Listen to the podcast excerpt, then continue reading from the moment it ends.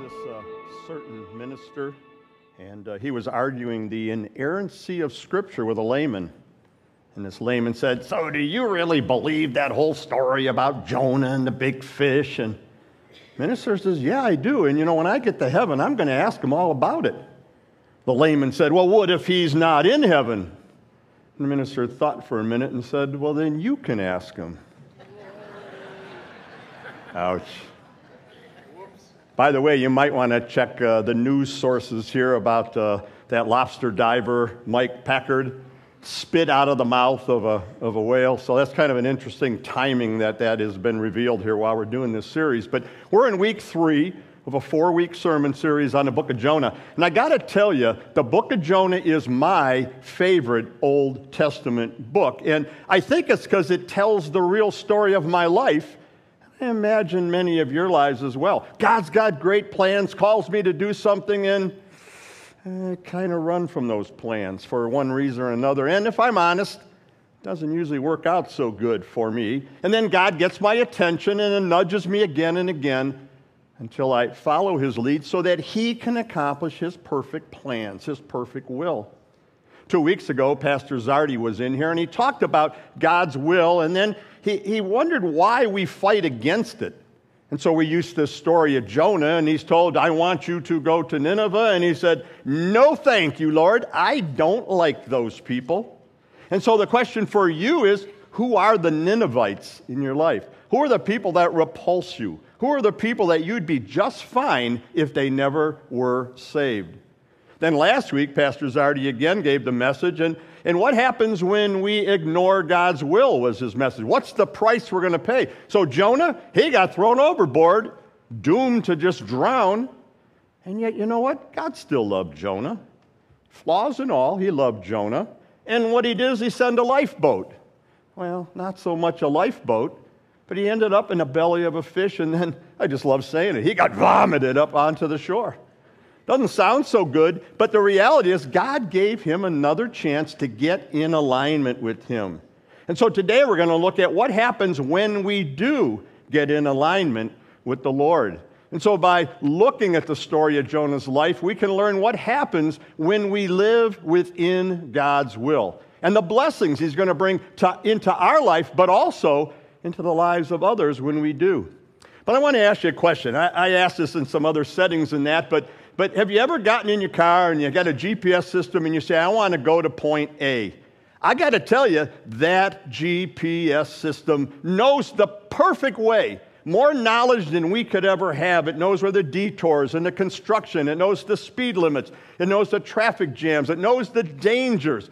And it says, okay, turn right at this light. And what do we do? No way, I don't want to drive through that neighborhood. Or no way, I got a better direction to go. So instead of turning right, we turn left. And if we're honest, it sure doesn't work out very good usually. But what I want to remind you is that GPS system never ever gives up on you. It recalibrates and recalibrates and recalibrates so that you will end up at point A. Jonah made a wrong turn. God says turn to the right, he turned to the left, and yet God kept recalibrating to get him back on the line, back on track. So we're in chapter 3. Let's do kind of a quick overview. So God nudged, so to speak, Jonah and got him back on track. And we see that in uh, Jonah 3 3, Jonah obeyed the word of the Lord and he went to Nineveh. So he's got this second chance to go and fulfill God's will. And it's a reminder to us that God is a forgiving God. He's a God that gives us second chances to get in alignment with Him. But you know, it'd be interesting to think about the fact that, that we could avoid the heartache and the pain if we just followed God's will in the first place. Now, we also need to acknowledge that those people that lived in Nineveh were wicked people. But in spite of that, God loved them, and He sent Jonah so that they could repent and be saved. And so we see that Jonah told the people of Nineveh that they're going to be destroyed if they don't repent. Wow, what a message to have to send into a town. We know that because we see in verse 4 that Jonah began by going a day's journey into the city. proclaiming 40 more days and Nineveh is going to be overthrown. Could you imagine having to take that message into a, into a town telling them, you're all awful people, and if you don't change your ways, we're going to wipe you out? And yet, look what happens. The people responded by believing God. See, only through God working through Jonah and Jonah's obedience could he pull this off. In verse 5, we see the Ninevites believed God. A fast was proclaimed, and all of them, from the greatest to the least, put on sackcloth everyone in the city turned back to God. It's amazing. Even the king. Now, if I were the king and somebody came and said that, I'd probably have that guy executed. But not the king. He humbled himself and he said, I want all of you to follow my lead. And what happens when we do that? God showed mercy. What an amazing story. This rebellious Jonah was part of this plan that God had. And so, what happens? Well, when God saw that they did and how they turned from their evil ways, He relented. He didn't bring on them the destruction He had threatened. God gave them His grace and His mercy after Jonah was willing to go and be the instrument for that. And the same holds true for each person in this room. Even if you've messed up in the past, even if you've been running from God, even if you've been ignoring what He's telling you to do, it's the same story for all of us. When we come back with humble repentance, follow His will, He gives us forgiveness. See, He gives us what we don't really deserve, and that's grace. Doesn't give us what we do deserve. What we do deserve, that's not so good. The wages of sin so, the $24,000 question for us is what is God's will for you? Well, let me first start out with the overarching will of God. The overarching will of God, well, it's that we love Him and that we show that love through others. Luke 10 Love the Lord your God. Now, some might say, Love the Lord your God a little bit, or when it feels good, or when He's nice to you. But that's not what this verse says. Love the Lord your God with all of your heart, with all of your soul, with all of your strength, with all of your mind. And then love your neighbor as yourself. That's his overarching will for you. And yet, there is an, an individual will that he has for every person in this room, a specific plan, specific ministry that he wants you to do. And he, and he uses your spiritual gifts, your heart, he uses your abilities, your passions, your experiences, your situations to benefit other people. Now, Jonah got a message to say, go, and at first he said no thanks, but then he went. But how about you? Do you say no thanks, Lord? Uh, do you kind of wait for him to maybe have to throw you overboard? Or maybe give you a time out in the belly of a big fish? I hope not. But what are the benefits that if we live in alignment with God's will? So, what happens when God gives you a nudge and you say, Okay, Lord, uh, not my will, your will be done. Whatever you say, I'll do. Well, there's a couple of benefits. I think the first one to think about is we benefit from God's grace. Jonah needed grace. Jonah sinned, didn't follow God's will, and he needed grace. So do we. We don't get the punishment we deserve, the separation we deserve when we humbly turn back to Him. Isaiah 43 said, I, even I, am he who blots out your transgressions for my own sake and remembers your sins no more. Isn't that awesome to know that? When we're in alignment with God's will, we benefit from His grace. Well, we also benefit from His provision. Now, don't miss this point because I don't want to make sure you, I want to make sure you don't walk out of here thinking that if I do what God said, He's going to pat me on the back and He's going to say, Great job, no more struggles in your life, life's going to be beautiful. Give me a list of all the things you want so I can reward you. Not true, is it? But He promises that He will meet every one of your needs. Philippians 4. And my God will meet all your needs according to the riches of his glory in Christ Jesus. And even a better part to that to me is he will always be there for you.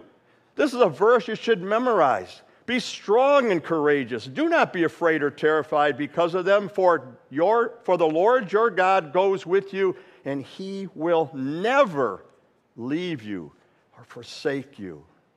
So, when we're in alignment with God's word, we, we get God's grace, we get his provision, and we find that others benefit from our obedience. Think about the story of Jonah. Jonah's obedience, and a whole nation turned back to the Lord. The same is true for you.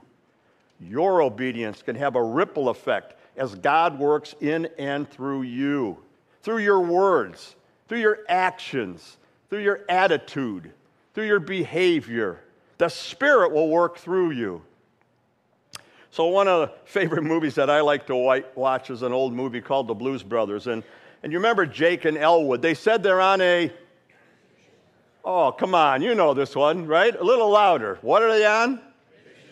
They're on a mission from God, right? What mission from God are you to be on?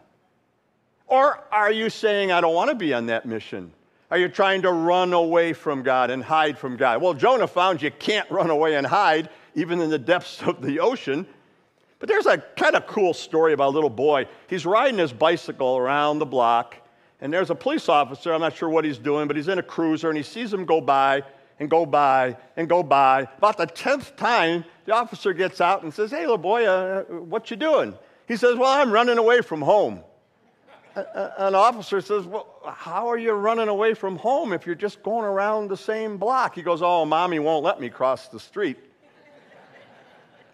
It's a cute story, but are you running in circles? Are you running away from God and His will in your life? Maybe you're doing it because you don't want to do what He's calling you to do. Or you might say, Well, I don't know what He wants me to do. I just don't know what His will is. I don't know the Nineveh, so to speak, that He wants me to go to. So, how can I continue to live in alignment with God's will? Well, first of all, let me tell you, that's the right question to be asking, right? That's what we should be asking in our lives. Let me give you three ways to help you to figure out His will.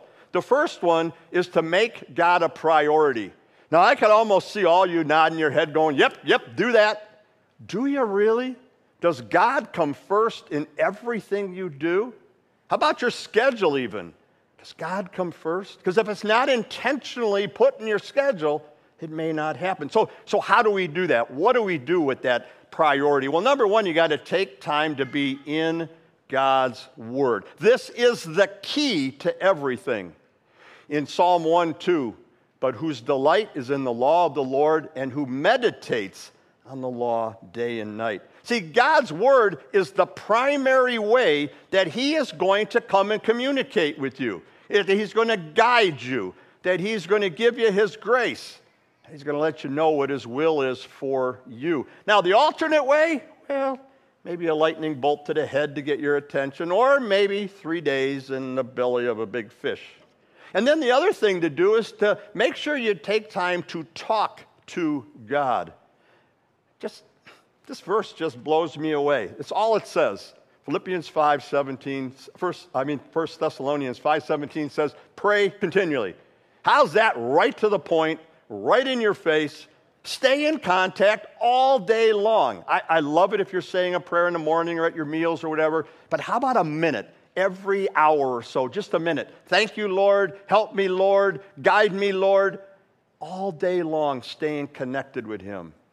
Now, another way to be in alignment with the will of God is to worship with my church family. Now, the pandemic came, and we've got this most incredible tech team. It just blows me away that they were able to make sure we could have online worship. It's just, it's phenomenal the job we did in the middle of a pandemic to be able to do that. And it's so awesome to see all of you who are comfortable coming back. It just brings a giant smile to my face. And I know some of you are still uncomfortable, and, and that's okay.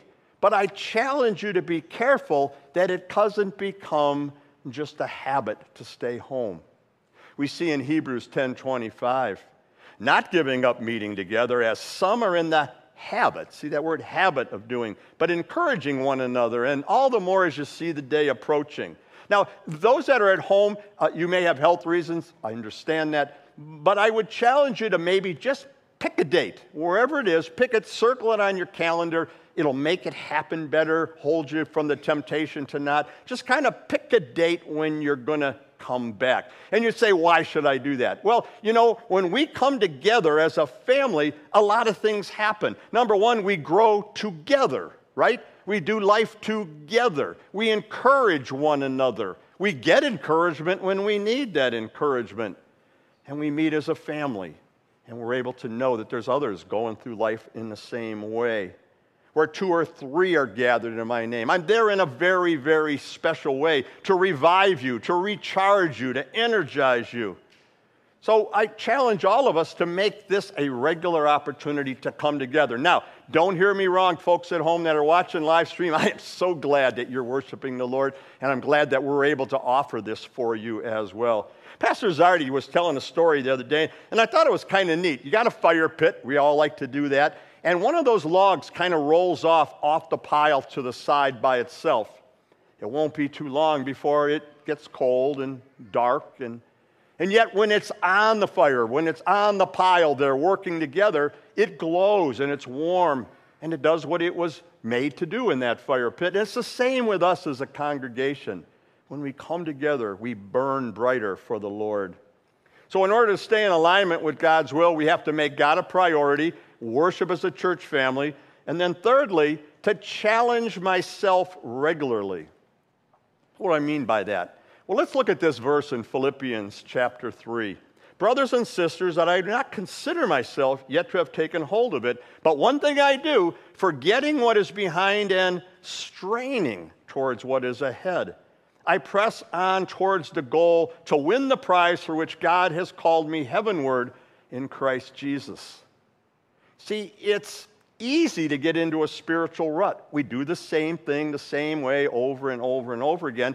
And that's nice, but you know, I was thinking about that red letter challenge. There were 800 of us that were challenging ourselves to read what was written in the manual, to read God's word, to join life groups. It was a challenge, and yet we grow that way. That's how we grow strengthens us, as Paul said in that verse, that we press on to the goal. So, God has a plan for each one of you in this room. It may not involve you going to another country, or maybe to Sri Lanka, but it doesn't know where He's calling you, but He is calling you. And He wants you to follow His will, because it'll benefit you, but it will be used to enhance the kingdom and help others. I don't know your individual plan, but God does. I know the plans I have for you, declares the Lord. They're plans to prosper you, not to harm you, plans to give you hope in a future. Now, finally, I think sometimes we don't do God's will because we're not sure what it is, or sometimes we don't do God's word because we just don't like His will. But I think there's some people that would just say, I'm useless, I'm no good. God could never use a person like me. I got too many weaknesses. I don't have any strengths. And I got to tell you something God knows your strengths and He knows your weaknesses. Why? He handmade you. So, of course, He knows those things. And He's equipped you to accomplish anything that He would call you to do. But I want you to think for a minute. We all know Abraham, great guy, right? He was old, but God used him. And how about Elijah? Elijah was suicidal. God used him. Moses, he had a speech impediment, but God made him the spokesman. He used him. Gideon, Gideon was a scaredy cat, but God used him. Noah was a drunk. God used him. Peter denied knowing Jesus three times, but God used him. And yeah, as we've been looking, Jonah ran from God, but God used him. See, once we get in alignment with God's will, God will use you in a powerful way as well. So, get into, get into God's Word, pray, worship as a congregation, and be able to know God's will and then to trust Him enough to accomplish it. Some action steps for us as we move out of here. Number one, are you ready to say personally, I'm going to make God a priority? I am going to connect with Him throughout my day. I'm going to get into His Word. I'm going to pray. I'm going to worship Him. Number two, I'm going to connect with my church family. How do you fit in? Where do you fit in? How does that look? We want you to be part of what God has brought. The Holy Spirit calls you and then gathers us to be this family. And then I got to seek out what my Nineveh is. What is that place that maybe I don't want to go, but God does? He's got plans for you. Lord, please show us your will. Help us to be in alignment, to live within your will, to be a vessel for you to use. Bring blessings to us as well as others through us. Lord, help us to make you our number one priority with everything we do, every step of our day. Keep us in prayer, keep us in your word, unify us as a church, and then challenge us to step out of our comfort zone to your glory. We pray all this in your name, Lord. Amen.